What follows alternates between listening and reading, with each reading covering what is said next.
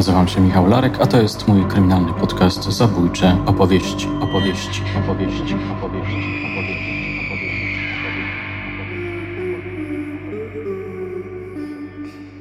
Dahmer jak tornado.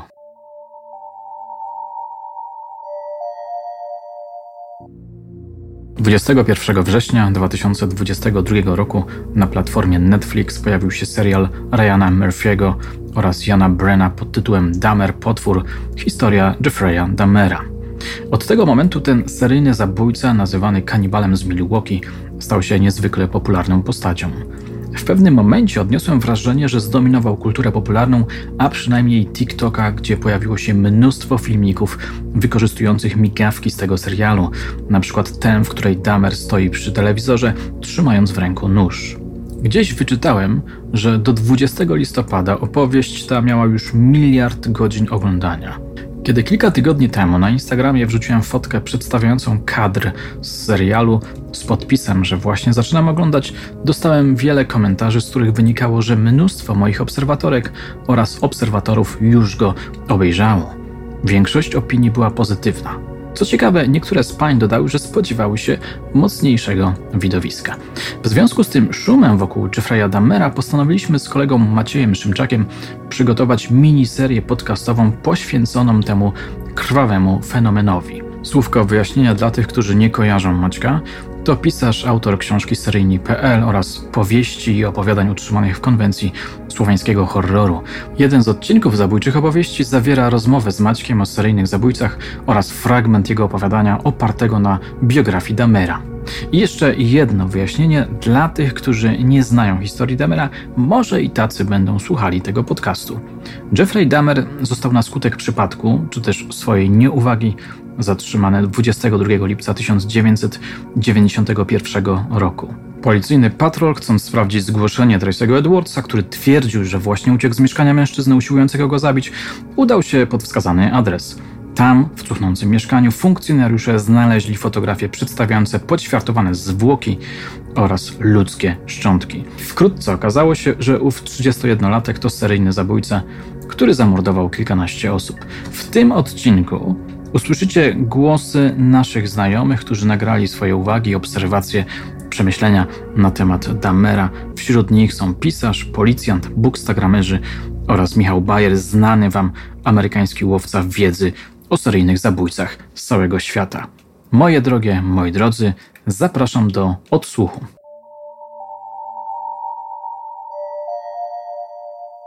Cześć, z tej strony Tomek Siwiec, Trupiad, magazyn Strasznie Kulturalny. Jeffrey Dahmer, z powodu serialu Netflix, postać seryjna. Jego życiorys jest na tyle mroczny i zadziwiający, że zdecydowanie wyróżnia się z szeregu jakby ciemnych charakterów. Ja przyznam się bez bicia, że ja raczej nigdy nie fascynowałem się jakoś strasznie życiorysami seryjnych morderców, a lata mojego, można by powiedzieć, takiego lekkiego zainteresowania tym tematem to były czasy, kiedy na rynku ukazywało się jeszcze takie czasopismo Zły. Była to gazeta żony Jerzego Urbana, pani Daniszewskiej, w której była taka rubryka właśnie poświęcona seryjnym mordercom. To generalnie tam się zaczytywałem, ale to tak na marginesie. Wspominam o tym, żeby było wiadomo, że nie jestem jakimś zaciętym obserwatorem tego tematu. Film, serial obejrzałem z ciekawością, jednak muszę się tutaj trochę przyznać, że to nie sam Jeffrey jakby wzbudził moją największą uwagę.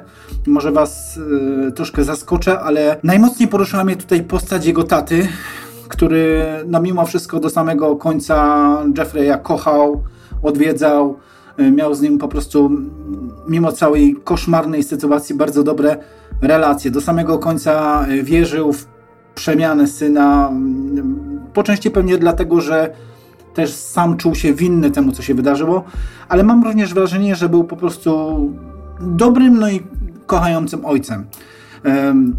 Postać samego Jeffrey'a to według mojego zdania taka jeszcze do tej pory jedna wielka zagadka. To znaczy jest to taka według mnie układanka pewnych wydarzeń, które wydarzyły się w jego życiu w taki sposób, że w połączeniu z postępującymi w jego głowie chorobami utworzyła się jakby mieszanka wybuchowa. Obserwując jego dorastanie, a potem szaleńczą taką krwawą maskaradę, to miałem wrażenie, że Dahmera można porównać do takiego rozpędzającego się tornada, takiej trąby powietrznej, która porywa za sobą wszystko, co napotyka na drodze, no i przez to staje się jeszcze bardziej niebezpieczna. Powiem wam, że bardzo ujął mnie tutaj temat tragedii ofiar, który raczej rzadko jest poruszany w tego typu filmach. No Jeffrey Dahmer to nie tylko bezwzględny morderca, ale to także taki, wiecie, niszczyciel największych i najmocniejszych ludzkich więzi. To osoba, której skutki czynów, które popełnił, są o wiele większe niż my w ogóle jesteśmy w stanie sobie to wyobrazić. Mam również takie wrażenie, że Jeffrey to postać, której losy w pewnym momencie mogłyby się jakby naprostować. Miałem wrażenie, że mogłyby się one potoczyć zupełnie inaczej. On chyba nie do końca miał okazję zwierzyć się ze swoich myśli najbliższym osobom. Być może jakieś tam rozmowy na pewnym etapie zatrzymałyby te jego zapędy lub przynajmniej je nieco ostudziły, ale jego relacje z rodzicami były raczej skomplikowane. Z matką były zawsze chłodne, a z ojcem no jakby nie do końca szczere. Co prawda praktycznie nikt nie mógł przypuszczać, co też głowy Jeffrey'a kiełkuje, ale wydaje mi się, że gdyby miał okazję komuś się zwierzyć, to można by to było w pewnym sensie tej tragedii całej kolejnej zapobiec. Chciałem tylko dodać, że trochę bawi mnie teraz taka moda na tego Dahmera, bo mam tutaj na myśli to, że po sukcesie tego serialu nagle wszyscy interesują się życiorysami seryjnych morderców. No oczywiście są osoby, które robią to bardzo kompetentnie i jeszcze zanim stało się to modne, no dlatego właśnie macie mnie tutaj na linii, ale ten wysyp badaczy mrocznych umysłów, który nagle nastąpił, jest delikatnie mówiąc, no według mnie mało szczery. No wszyscy teraz po prostu czują się znawcami tematu. Nagle wszyscy interesują się głowami seryjnych morderców. No cóż, taka moda pewnie szybko minie, choć nie sądzę, żeby pamięć o Jeffrey'u Dahmerze szybko minęła. No mam tylko nadzieję, że pozostanie raczej taką przestrogą, a nie raczej takim tematem do niedzielnego kotleta. No, wymyśleni seryjni mordercy tacy jak Freddy, czy tam Jason, czy tam Mikey Myers to oczywiście ikony, które od samego początku do końca są zbudowane z fikcji. A musimy pamiętać o tym, że postacie takie jak Dahmer, no to ludzie z krwi i kości. To w momencie, kiedy ktoś taki złapał cię sidła, wbił się do twojego życia, to już przestało być śmieszne, tak na serialu. Tam zawsze był strach, ból i mam wrażenie, że coś, czego nie jesteśmy w stanie sobie nawet zobrazować. Okej, dziękuję. Tyle ode mnie i dziękuję bardzo za możliwość komentarza.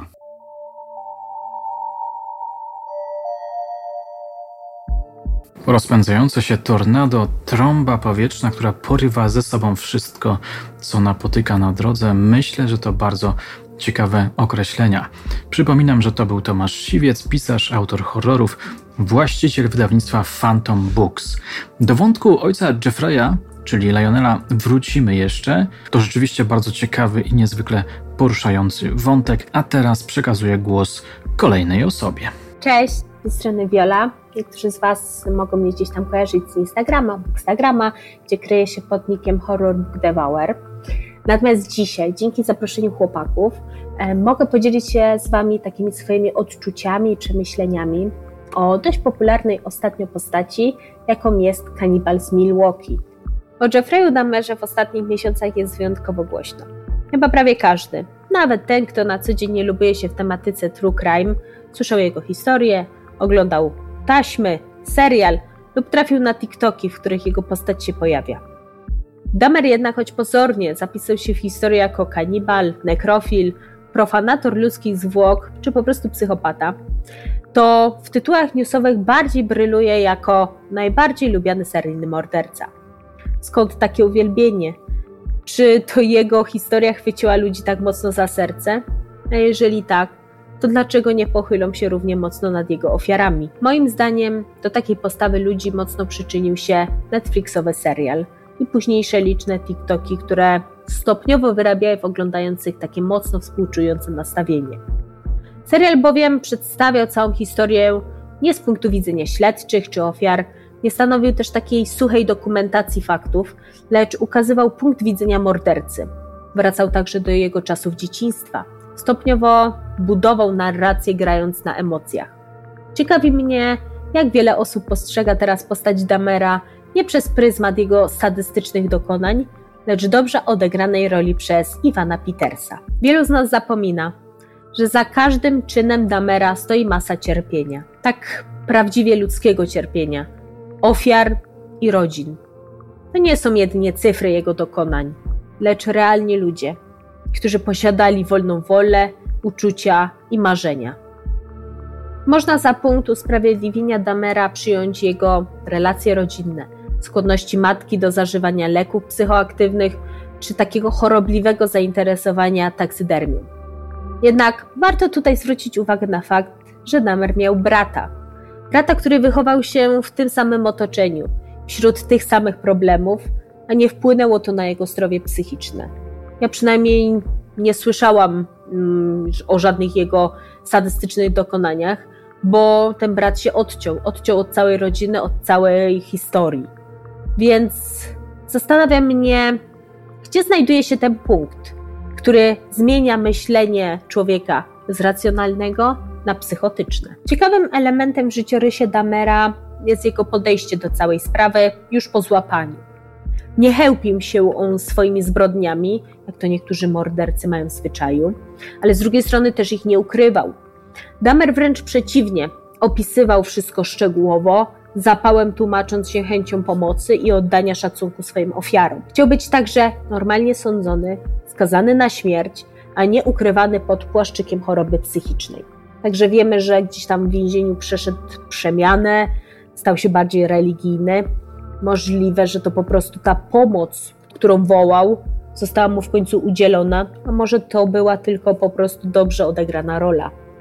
Dahmer twierdził, że każde morderstwo dokładnie pamięta, a to była swego rodzaju intymna więź między nim jako oprawcą a ofiarą. Nie ma żadnego usprawiedliwienia dla jego bestialstwa. Warto jednak zatrzymać się na chwilkę i zauważyć, jak istotną rolę w tym wszystkim pełni także otoczenie społeczno-kulturowe ówczesnych czasów oraz samo podejście władzy. Sprzyjające okoliczności działań dały Dahmerowi bardzo szerokie pole do popisu. Gdyż w tamtych czasach, no nie oszukujmy się, nikt nie przejmował się czarnoskórymi, a już tym bardziej czarnoskórymi homoseksualistami. Dahmer był biały, więc poniekąd chronił go taki parasol wymiaru sprawiedliwości. Chociaż był kilkukrotnie karany, chociaż ludzie z jego otoczenia widzieli, że dzieją się z nim złe rzeczy, to tak naprawdę nikt nie pochylił się nad tym, żeby faktycznie zainteresować się problemem. Nikt nie zapytał, dlaczego pije, dlaczego został skazany, wiemy też za co, i dlaczego nie może nawiązać takiej zdrowej relacji z drugim człowiekiem.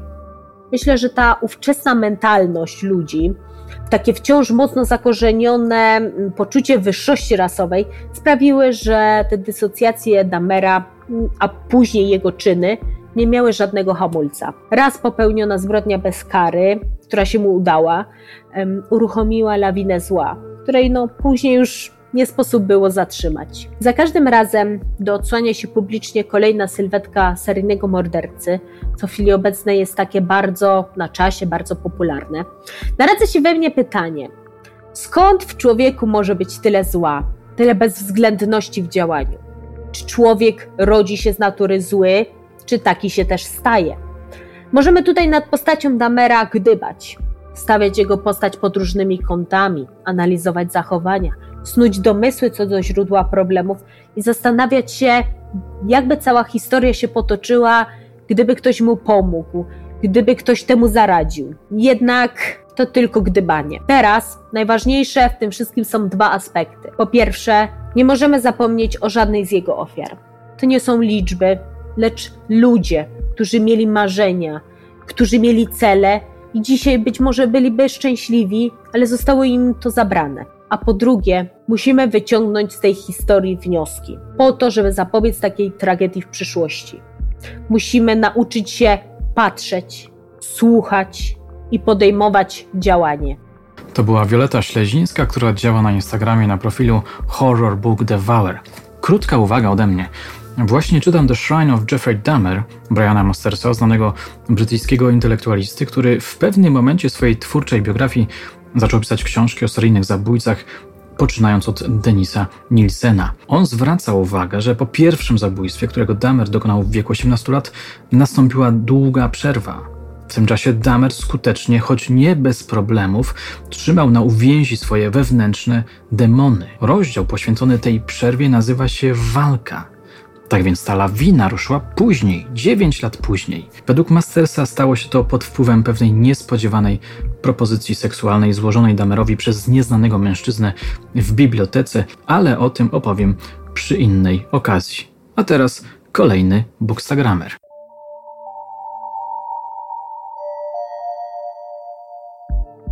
Jestem Grzesiek, prowadzę profil na Instagramie Books and Me 90, na którym recenzuję książki. Najbardziej uwielbiam te, w których głównym motywem jest zbrodnia, przede wszystkim morderstwa. Od wielu lat fascynują i interesują mnie seryjni mordercy, a jednym z najbardziej znanych i przerażających z nich jest Jeffrey Dahmer, zwany kanibalem z Milwaukee. Z wyglądu normalny chłopak. Stał się z czasem prawdziwą bestią w ludzkiej skórze. Co ciekawe, nie wychowywał się w jakiejś patologicznej rodzinie, mimo że jego matka chorowała na depresję i próbowała popełnić samobójstwo. No ale powiedzmy sobie szczerze, niejedni z nas mają gorzej. Jego ojciec był z kolei chemikiem, który na pytanie 10-letniego syna, co się stanie z kośćmi umieszczonymi w wybielaczu, nie tylko nie zaniepokoił się, ale wręcz cieszył się z zainteresowania Jeffrey'a. Jeffrey Dahmer już jako nastolatek zaczął pić alkohol i zorientował się, że jest gejem, chociaż co ciekawe, denerwowały go normalne kontakty seksualne z mężczyznami, ponieważ ruszali się podczas ich zabaw. Dziwne, nie? Nie będę opowiadał o wszystkich zbrodniach Dahmera, ale na pewno muszę wspomnieć, że swoje pierwsze morderstwo popełnił mając 18 lat, a swoją ofiarę uderzył handlą do ćwiczeń i udusił drążkiem. Następnie masturbował się nad jego zwłokami, by w końcu je poćwiartować i zakopać. Później było już tylko gorzej, a psychopatyczne i makabryczne fantazje Jeffrey'a całkowicie nim zawładnęły.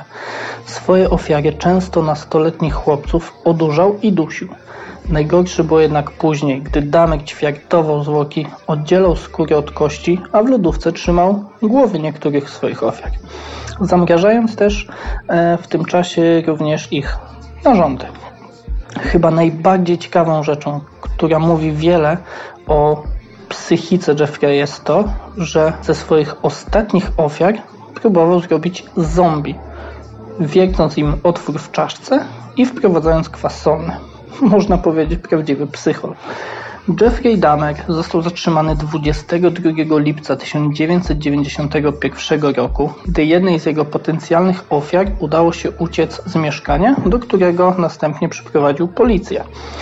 Co ciekawe, zresztą jak w wielu przypadkach seryjnych morderców, Dahmer był wielokrotnie skazywany i nawet siedział w więzieniu za molestowanie nieletnich. Jednak tego dnia, 22 lipca, po tym jak policjanci znaleźli zdjęcia poćwiartowanych zwłok i głowy w lodówce, jego morderczy maraton został przerwany. Oprócz wspomnianej głowy w jego mieszkaniu zostały znalezione również m.in.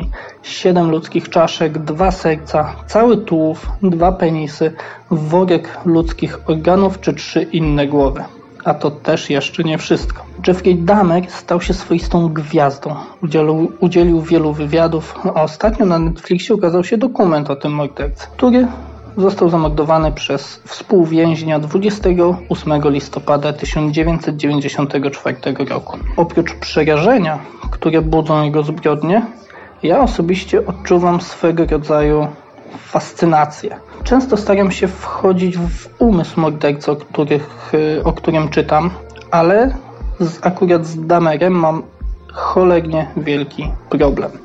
Tak jak w wielu przypadkach seryjnych morderców, kształtuje ich, straszne dzieciństwo, wychowanie w patologicznej rodzinie, tylko Jeffrey'u nie można tego powiedzieć.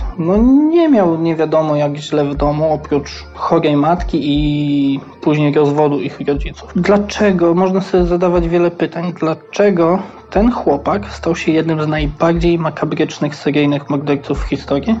Skąd wzięła się ta jego fascynacja kośćmi i ludzkim ciałem? I to od naprawdę najmłodszych lat. Niestety, na te pytania nie poznamy odpowiedzi, a szkoda. Sam osobiście z wielką chęcią spotkałbym się z nim i zadał mu te pytania. To był Grzegorz, który udziela się na Instagramie na profilu Books and Me 90. Dwie kwestie w związku z jego wypowiedzią. W przywoływanej wcześniej przeze mnie książce Masters tworzy bardzo ciekawą analizę życiorysu Dahmera i bardzo silny akcent kładzie na inercję, na bierność Dahmera, na jego brak zaangażowania w świat zewnętrzny. Mówi tam w pewnym momencie o paraliżu inercji. W jego opisach był to człowiek, który mimo starań ojca odcinał się od świata i popijając od wczesnej młodości alkohol, coraz bardziej zanurzał się w świecie swoich mrocznych fantazji podszytych homoseksualnymi potrzebami. Druga rzecz. Po pierwszym live'ie z Szymczakiem, który też wyrażał swoją fascynację seryjnymi zabójcami, dostałem taką oto wiadomość. Dobry wieczór, słucham najnowszego podcastu o seryjnych i od razu na samym początku nieco zdziwiło mnie, że pański rozmówca, czyli właśnie Maciek Szymczak, z takim entuzjazmem mówi, że wreszcie trzeba i polskich seryjnych wprowadzić do popkultury. Nie wiem, czy rozwijacie to dalej, bo piszę na gorąco, ale nie jest to trochę niebezpieczne? Dość niepokojąco zabrzmiał ten entuzjazm, aż mi się skojarzyła scena z najnowszego serialu The Sudman, gdzie seryjni mordercy robią zlot w hotelu, dzielą się wrażeniami, metodami, inspiracjami makabryczne, chociaż akurat nie było tam przez jakiś czas makabry. Czy słuszne jest umieszczanie takich postaci na piedestale, nawet jeśli filmy czy publikacje nie wychwalają ich czynów? Czy te osoby zasługują na upamiętnienie i rozpowszechnienie historii ich zbrodni w kontekście popkulturowym? W kolejnej rozmowie z kolegą, która się szykuje, poproszę go, żeby ustosunkował się do tych ciekawych słów. A teraz nasz kolejny gość. Posłuchajcie.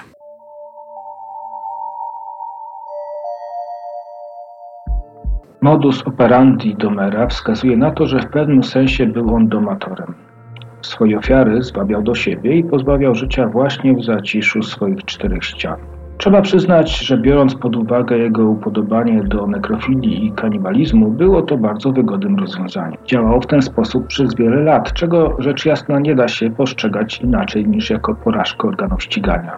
Tym, na co jednak jako policjant chciałbym zwrócić uwagę, to fakt, że koniec końców Dahmer został ujęty przez stróżów prawa, którym pomogło nie tylko zgłoszenie Tracy'ego Edwardsa, który zdołał uciec zabójcy. Ważne było też to, że Dahmer miał na swoim koncie wyroki za napastowanie seksualne oraz próbę zgwałcenia 13-letniego chłopca. Możliwe, że mówię to w cudzysłowie. Kariera Dahmera jako seryjnego zabójcy byłaby znacznie krótsza, gdyby jedna z jego niedoszłych ofiar nie wycofała oskarżenia o napaść z obawy przed tym, by rodzice nie dowiedzieli się, że jest homoseksualistą. Myślę, że w tym miejscu nie od czapy będzie mój apel, byśmy jako obywatele informowali organy ścigania o podejrzanie zachowujących się osobnikach. Może w ten sposób uratujemy komuś życie. To był Kazimierz Kircz, policjant, pisarz. Mam na półce jego kryminał pod tytułem Kobiety, które nienawidzą. Niebawem się zabiorę za jego lekturę. Wypowiedź kolegi po piórze była trochę zbyt lakoniczna. Może przy innej okazji uda się go bardziej pociągnąć za język. Czas na naszego ostatniego gościa. Oto Michał Bajer, który na moją prośbę nagrał kilkuminutową wypowiedź na temat Lionela Dahmera, czyli ojca seryjnego zabójcy. Pretekstem jest tutaj jego książka.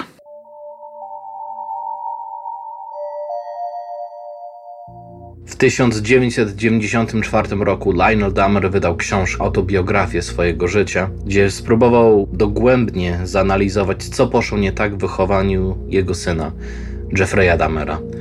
Sprawa Dahmera została już wiele razy opisana przez przeróżnych autorów. Brian Masters napisał najlepszą książkę na ten temat, The Shrine of Jeffrey Dahmer.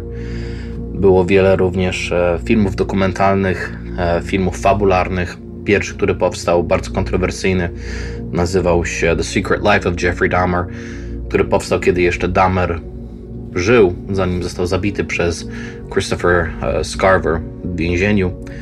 Na początku nie byłem za bardzo zainteresowany sprawą Dahmera, ponieważ jest to sprawa dogłębnie zanalizowana i przedstawiona w mediach, jak i w mediach społecznościowych, i nie chciałem powracać do tego tematu. Jest to temat taki już wałkowany, tak jak temat Bundy'ego, Gacy'ego, Ramireza. Znane, zbadane, wszystko, co można było wycisnąć z tych historii, jakby zostało wyciśnięte. Jednak książka Lionela mnie bardzo zainteresowała, ponieważ jest to perspektywa ojca, który przez swoje własne błędy próbuje zrozumieć, co poszło nie tak, gdzie ja popełniłem błąd, gdzie nie zauważyłem moment kluczowy, gdzie straciłem kontrolę i straciłem tak naprawdę swojego syna.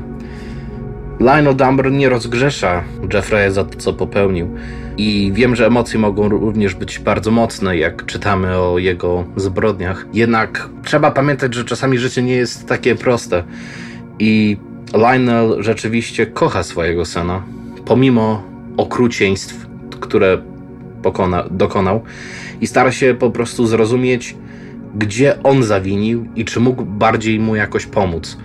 Książka jest na tyle interesująca, że wzgłębia portret Lionela i rzeczywiście mamy tutaj przeróżne, można powiedzieć, prekursory do tego, co mogły spowodować pewne zaburzenie w zachowaniu Dahmera. Oczywiście nie są to jedyne, tylko wyjątki. Czasami powstaje taki wybuchowy koktajl, mieszanka specjalnych, ułożonych pewnych sekwencji medycznych, psychologicznych, biologicznych i rodzi się potem właśnie taki człowiek.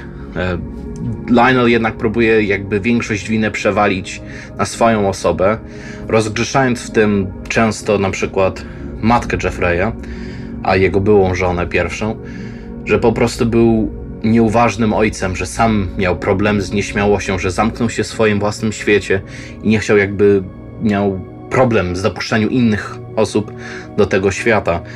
Jednak Lionel w całej tej książce próbuje z własnymi swoimi demonami częściej walczyć, aniżeli z demonami Jeffrey'a, bo jest podsumowanie w którymś momencie, że on tak naprawdę dużo nie rozmawiał ze swoim synem. Powstawały takie chwile ciszy kontemplacyjnej, gdzie jakby obie strony rozumiały, że siebie oszukują i grają w pewną taką grę pozorów. Lionel się pytał, czy wszystko dobrze, Jeffrey mówił, tak, wszystko dobrze, ale tak nie było. I ta gra pozorów po prostu była kontynuowana, ponieważ obie z tych stron nie były w stanie jakby przekazać swoich emocji, wrażeń, czy też nawet porozmawiać na tematy trudne, krępujące. Sam Lionel Dahmer miał pewne, można powiedzieć, skłonności dość takie śmiałe, jeśli chodzi o seks, czy nawet i przemoc, jednak nigdy nie uczynił żadnego strasznego mordu na innym człowieku lub gwałt na innej osobie, jednak Dahmer był w stanie to zrobić. Książka tak naprawdę była niedostępna przez bardzo długi okres czasu i dopiero ostatnio została wznowiona poprzez serial Netflixa i myślę, że dużo teraz osób będzie miało okazję przeczytać tę książkę i naprawdę ją gorąco polecam, ponieważ sam Lionel pisze językiem bardzo prostym i otwartym dla przeciętnego widza. Jego rozmyślenia dają jakby chwilę człowiekowi, żeby się zastanowić nad swoim własnym zachowaniem i pomyśleć, a jeżeli ja byłbym w takiej sytuacji, czy bym się podobnie zachował, czy bym był w stanie spojrzeć na własnego syna, czy własną córkę, na mordercę, kanibala i powiedzieć, mimo wszystko kocham, choć potępiam. Jest to ciężka lektura, ale myślę, że bardzo wynagradzająca dla cierpliwego czytelnika.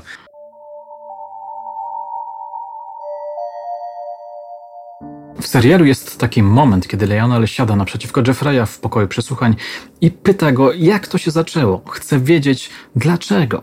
Jeffrey wtedy mówi coś takiego. Pamiętam, jak szukaliśmy martwych zwierząt. Potem je kroiliśmy. Lionel wpada wtedy niemal w histerię, wykrzykując, nie zrzucisz tego na mnie. Kategorycznie zatem zaprzecza własnej odpowiedzialności. Ale w tym samym odcinku jego postawa się zmienia. Zaczyna się obwiniać, że to jednak on popchnął syna w stronę szaleństwa. Moje drogie, moi drodzy, chciałbym jeszcze wrócić za jakiś czas do wątku Lionela. Gdy przeczytam jego książkę, nagram odcinek, żeby podzielić się z wami własnymi przemyśleniami. Tymczasem żegnam się już z wami. Dziękuję naszym gościom za nagrania, dziękuję wam za odsłuch. Komentujcie, lajkujcie, no i czytajcie nasze książki. A propos, skoro zbliża się czas wręczania prezentów, sugeruję delikatnie, żebyście obdarowali swoich najbliższych naszymi książkami. Maćka i moimi. Bo dlaczego nie? Do usłyszenia już niebawem.